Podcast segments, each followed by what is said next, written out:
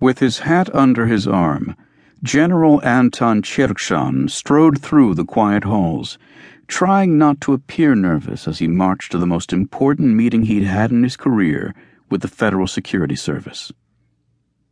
A little under six feet tall, and heavier than he should be, though still a strong, fit, and able man, Chirkshan would take on a bear with a pocket knife if he had to. This meeting with Mikhail Nevsky the current president of the Russian Federation, was like that. Extremely dangerous, but something he had to do.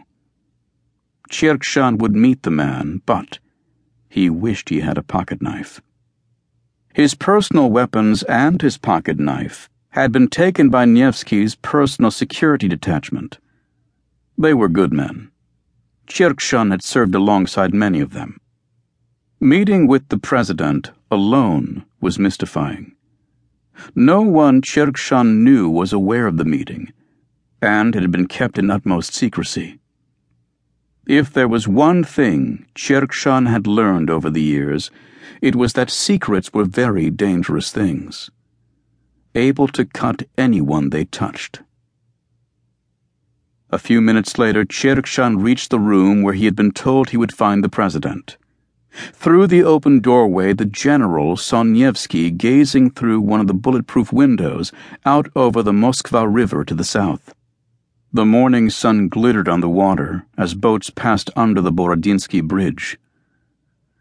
That bridge represented the spirit of change to Chirkshan.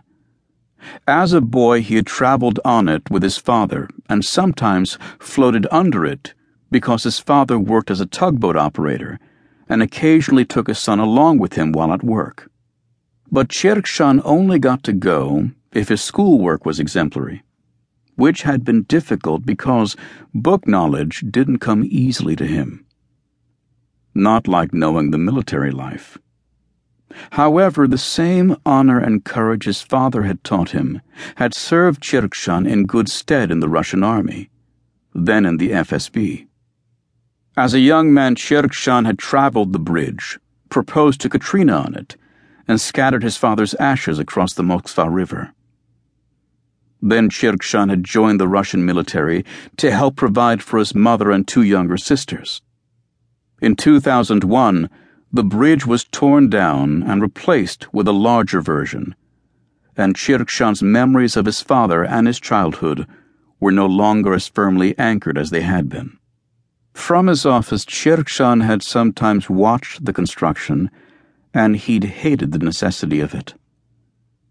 Not enough things in the world remained the same.